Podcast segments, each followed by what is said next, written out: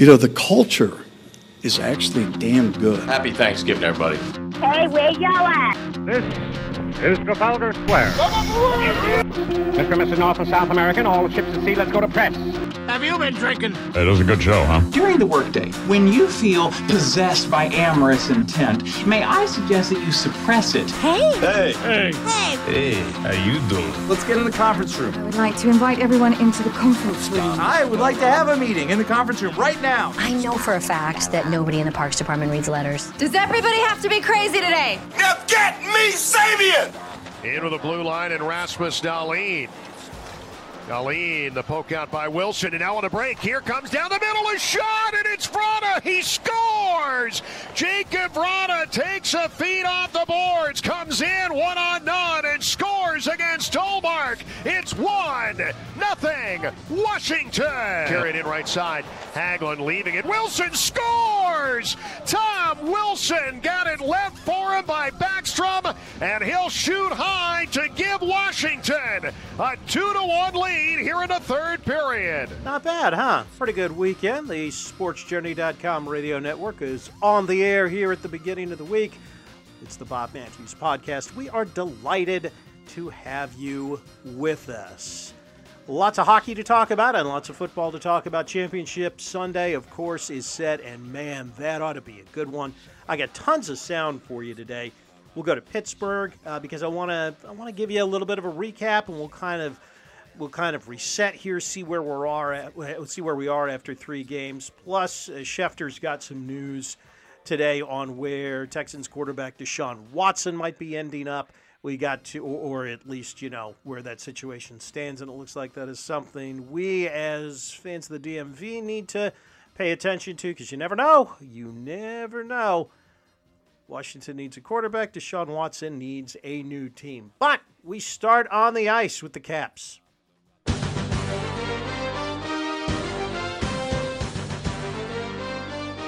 Kind of thought they'd be a little bit sluggish yesterday, a noon game after back to backs in Buffalo, and it looked.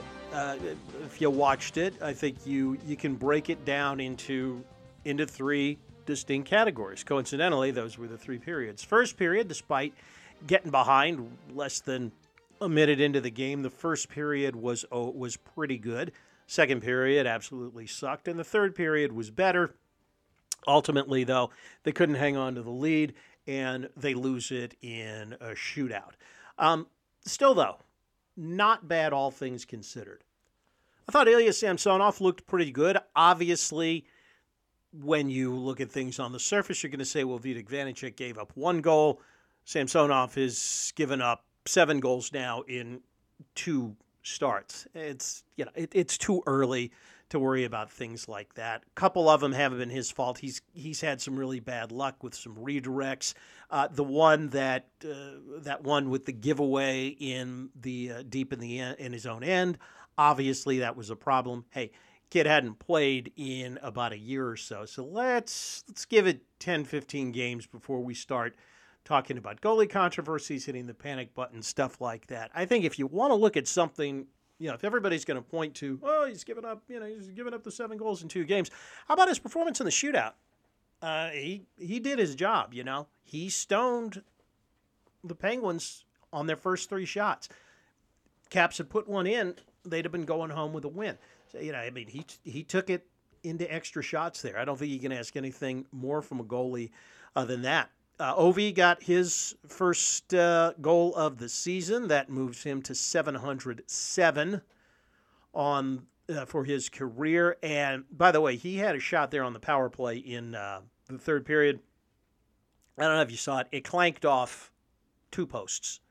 So if that had gone in, we'd have been talking. It'd have been a lot different story. It would have been a it would have been a regulation win for the Caps. I think everything's going to be fun. I actually liked what I have seen here the first three games. Uh, we talked to some of the players last uh, yesterday afternoon after the game, as well as Coach Peter Laviolette. So let's get in on that. Um, let's start with Ovi and uh, that that slow start that the Caps had yesterday, and why that is something obviously they need to work on. Uh, I think after uh, the first shift, when you get a get a goal right away, kind of uh, um, give breathe for them and kind of uh, hard for us, but um, you know, it was uh, after skate and it was kind of hard to react. But uh, I think uh, after when, when they score, we start playing uh, better and uh, we get uh, to one lead. You know, the thing that I noticed was that I mean, there's and nor should there be this time of year, but hey, this is this is Pittsburgh, a lot of demons there. But that's the difference between this team and a few years ago. There wasn't any panic in them. I mean, they they just kept playing their game in the first period and wound up tying it just a, a couple of minutes after that. Also asked Ovi uh, about the power play work yesterday. Uh, actually, it's it's been pretty good these first three games, and uh, what he thinks the secret is to it humming so far. Uh, I think uh, you know uh, there's a group like we we played together a long time, and we understand how we have to play. I think the first couple of power plays, final four, we didn't execute, and uh, in the third period, we kind of uh, uh, play much better, have chances, but uh, it was a two post, I think, and uh, four four mm-hmm. game.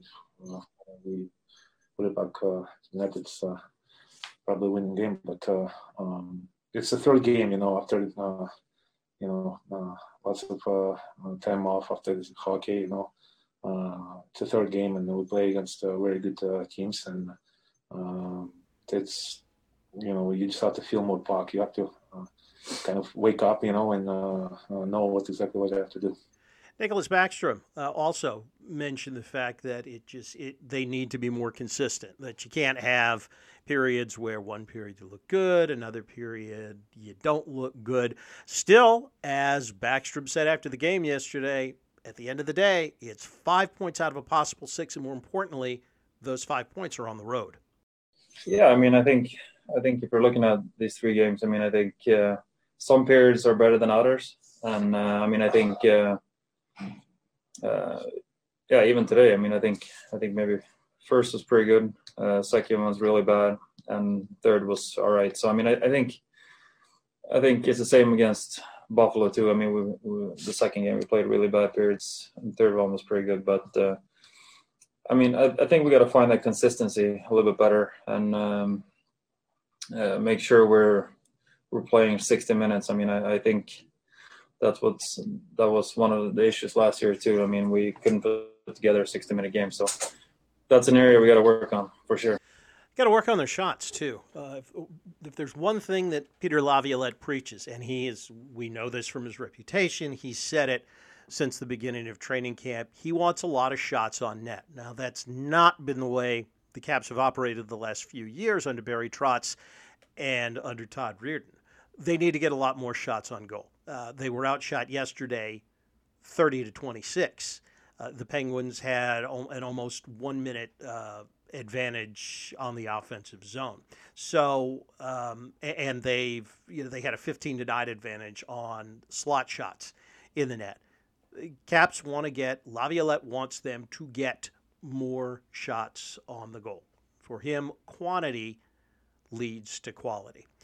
Uh, as far and, and you know, and Backstrom admitted that when we were talking to him yesterday. Also asked him about the penalties. I know this is something that a lot of people have been talking about for uh, you know the first three games. It seems like Caps have been a little bit of a marked team, and once again, although it wasn't as you know it wasn't as bad as as the second game in Buffalo, where I think what the Sabres had five power plays and uh, the Caps didn't have any. Uh, but still, more penalties called on the Caps yesterday than on uh, uh, than on the Penguins. And Backstrom said, "Yeah, that's one thing the team has to clean up. Can't can't help. Can't wait for the refs to do it." Says they just got to take stop taking that many penalties yeah, I mean, I think I think as I said, I mean, the, the, I mean, these penalties got to go. Uh, I mean, we can't have these these penalties. I mean, I think it transferred a little bit from maybe last year. We had a lot of penalties last year too, so that's that's an area we got to clean up and do better at. But um, yeah, how we're gonna uh, get get puck possession. I mean, I think I think we we just gotta be a little better with execution. We gotta hold on to pucks and and yeah, I mean, you can't just have whole place everywhere. We, we gotta um, we gotta work together and, and use each other. That's uh, that's what good teams do, and that's obviously we want to be a good team. So that's an area too that we need to need to be better. We'll go back to Samantha Pell with the Washington Post. Uh, this is for Nick. You kind of talked about that second period there. What exactly went wrong? Obviously, a lot of penalties there, but was it more breakdowns on your guys' end? Yeah, I mean, I think I think a little bit of everything. I mean, we didn't we didn't have that aggressiveness that we had the first period. Uh, I mean, I mean, for me personally, I mean, a lot of it had to do with execution. We weren't executing our play, and, and that puts us in a in a tough spot. And, and they're they're able to counterattack from that. So I mean, I think uh, it starts always with execution and and and, and forecheck. All right, so let's talk about the goaltending situation. You know, in a way, you got to kind of feel bad for these guys because both of them are being compared to Braden Holtby, who is more or less a saint in the pantheon of Washington sports. Uh, I've, you know, I, I've made no secret about that. Samsonov's statistics, just, you know, the raw numbers 1 0 and 1 now. Seven goals on 53 shots. That's an 868 save percentage, a 3.36 goals against average. I thought he it was up and down, but a good up and down yesterday. Obviously, the early goal, what 35 seconds into the game or something like that. But he, he did a really good job of kind of steadying himself after that and saying, "Okay, everything's fine."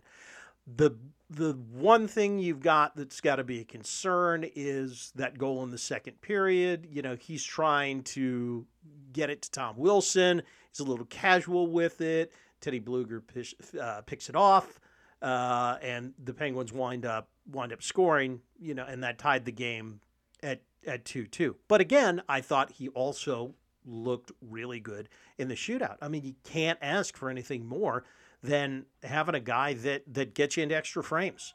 You know, the Capitals had a chance to win it in the shootout. All they had to do was make one of their first three. Not to mention the fact, hey, three on three situation, you know, in overtime, he looked pretty good. And uh, so, you know, with all that said, I give you now uh, head coach Peter Laviolette on Samsonov.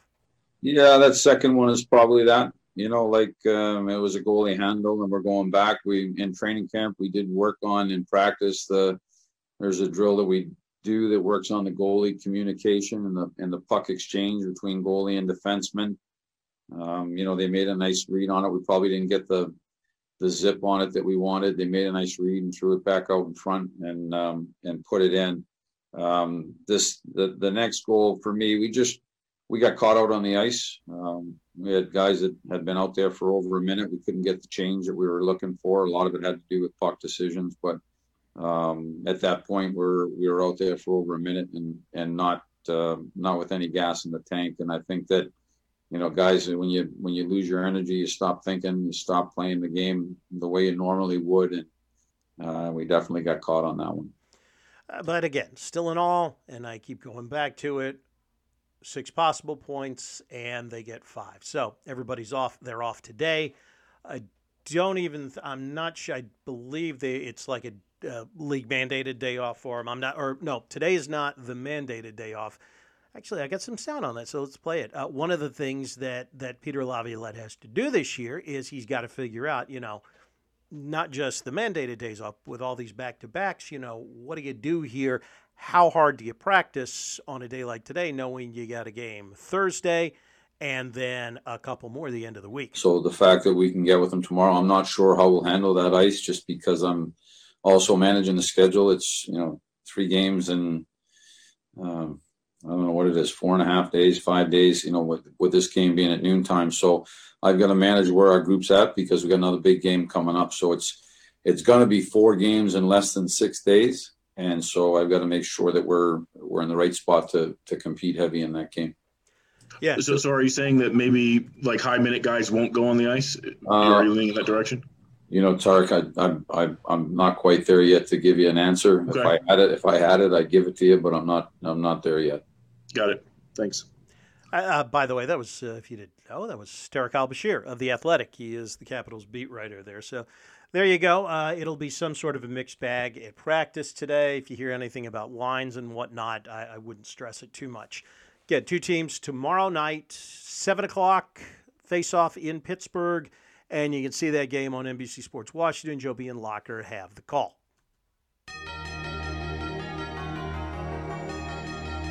Championship weekend is all set in the NFL, and these are going to be two hellacious games. Star power all over the place. NFC Championship, NFC conference championship game first. That's redundant. The NFC championship game first. Tampa uh, going up to Green Bay. You got to love this. Not uh, for two reasons. Number well, a number of reasons. Not the least of which being it's Tom Brady against Aaron Rodgers. And even though I think Rodgers is going to roll all over him, you realize this would be Tom Brady's 10th Super Bowl if the if the Bucs win. I mean, think about that. 10 freaking Super Bowl appearances. I think and I, I've got to go back and recount, but I think this makes his 14th conference championship game appearance in 21 years or something like that. I mean, it's a ridiculously absurd number. I mean, this guy, yeah, it, you just you don't nobody uh, you can't bet against Tom Brady anymore. I mean, the, the you're out of superlatives for him. You know, even though I think I think Aaron Rodgers and the Packers are going to win, how can you bet against Brady? Seriously, how can you freaking bet against Brady? You know what's going to be great about this is just watching like the last five minutes of this game. You know, it, because you know it's going to come down to the last possession. Whoever's got the ball last is going to win. And it just, I, you know, uh, just it, two Titans, you know, two of the best to ever play the game. But I think now we can, honest to God, say that Brady is heads and shoulders above everyone. I think he has settled the debate this year on the whole uh, Brady Belichick thing. Was it Brady? Was it Belichick? It was Belichick. Yeah, I know. You know, Tom also possessed a really good sense of timing as to when to get out of New England and when and where to go to have the best possible chance to succeed. But you still got to succeed just because you have the players, it's like with Phil Jackson. You know, everybody says, "Oh, well, you know, you had the know, you had Michael, you had Scottie, you had Shaq, you had Kobe." You, you still got to deliver the goods at the end of the day. And it's the same thing with Brady. Yeah, he's got a really good defense in Tampa. He's got some really good receivers, and he's got a really good offensive line. But he still went out there and won the games he still went out there and won the games. And you know, and now he's done it with a different, you know, a different offensive system and a different offensive philosophy. You know, Bruce Arians likes to throw it deep. That's not supposed to be Tom's skill set. And yet, here he is going to Lambeau for yet another conference championship game appearance. And then Buffalo and Kansas City, and of course the drama there after Patrick Mahomes' concussion. Can he come back? and and play in this game against Buffalo. And if he can't, man, Chiefs are in a lot of trouble because I, I people have been saying all year that if there is one team that can really, really, really give the Chiefs trouble, one team that is set up to possibly beat the Chiefs, it's the Bills. And Josh Allen is no joke. That guy is the real deal. If it's bad weather in Kansas City, obviously that is not going to bother him.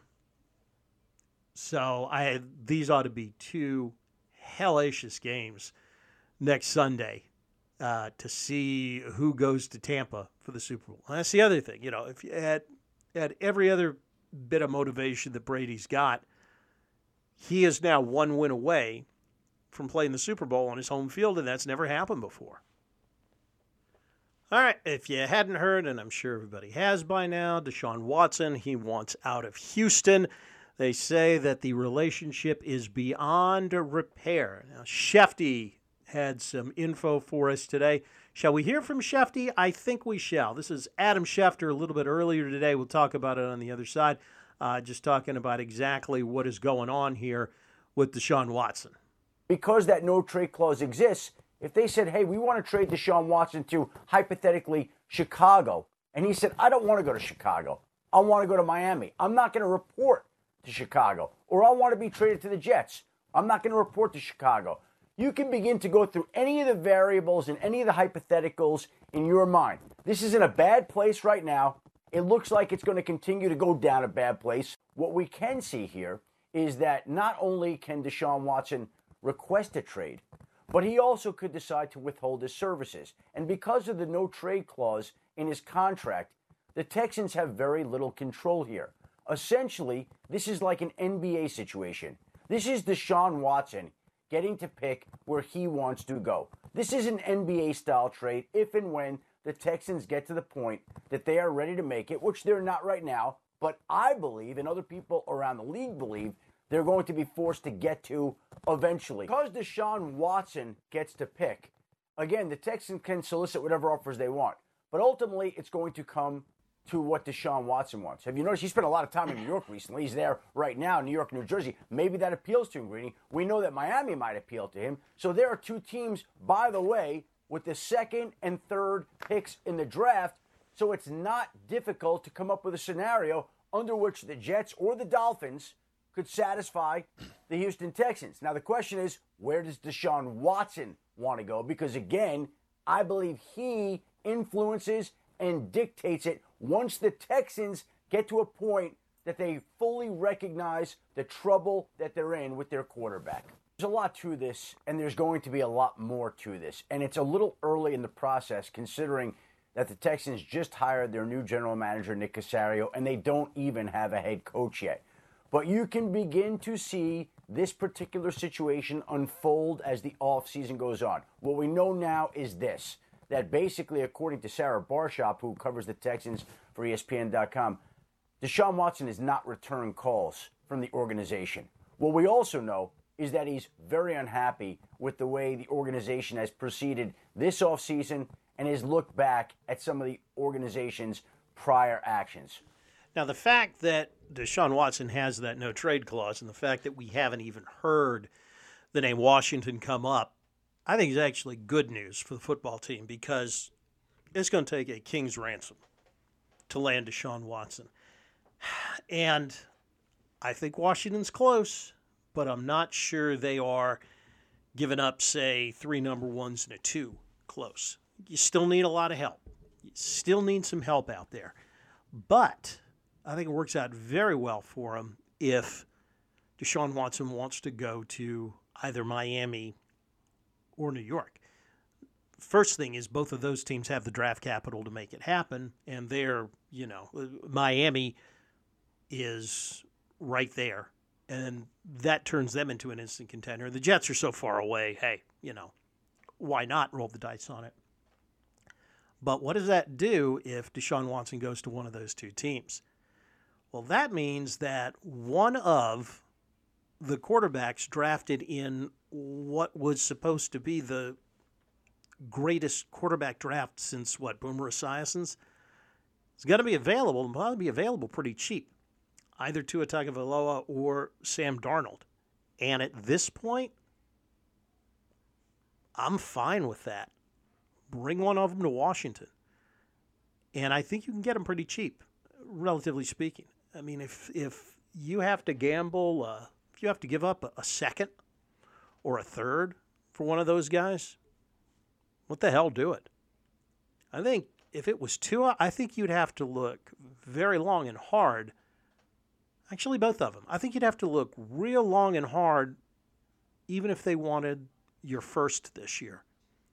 I really do. I mean, again, and for everybody that says, oh, no way, blah, blah, blah, everybody was all about Tua last year.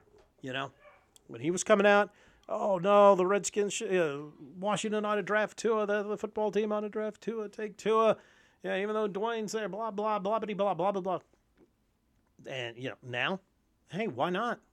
I think he could, I think he could run Scott Turner's system fairly well. You know, you've got some decent weapons for him there. You're going to get better this offseason. Obviously, they're either going to they're either to draft a left tackle or a wide receiver in the first round, or they're going to go out and sign him in free agency. I think it'd be very interesting.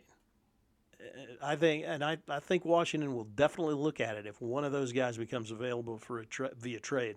Hey, hey, you know, don't laugh, but you know it's all about comps, right? Josh Rosen, it only took a third round pick, shipped him out of Miami, uh, shipped him to Miami from Arizona, and that was when Arizona didn't have, you know, hardly had any leverage there be an inch. Uh, so uh, it's if somehow Deshaun Watson says he would take a trade to DC, yeah, you know, you definitely look at it. And you'd have to say, how much are you willing to give up to get a guy that's 25 years old, has proven that he can do it, and is you know not yet even entered the prime of his career. But I think an even more interesting scenario is if Darnold or or Tua becomes available, and maybe the price is a second or a third, or even a second and a third. Definitely something you got to take a look at. All right, Mick and the clock on the walls. We got to get out of here. Uh, it, thanks for listening. Don't forget to subscribe. You can find us at iTunes, Podbean, Spotify, iHeartRadio, and wherever fine podcasts are sold. Caps Penguins tomorrow, 7 o'clock face off. We'll talk about it on Wednesday. And remember, like the wise man once said, if you're on your bike, as always, do wear white.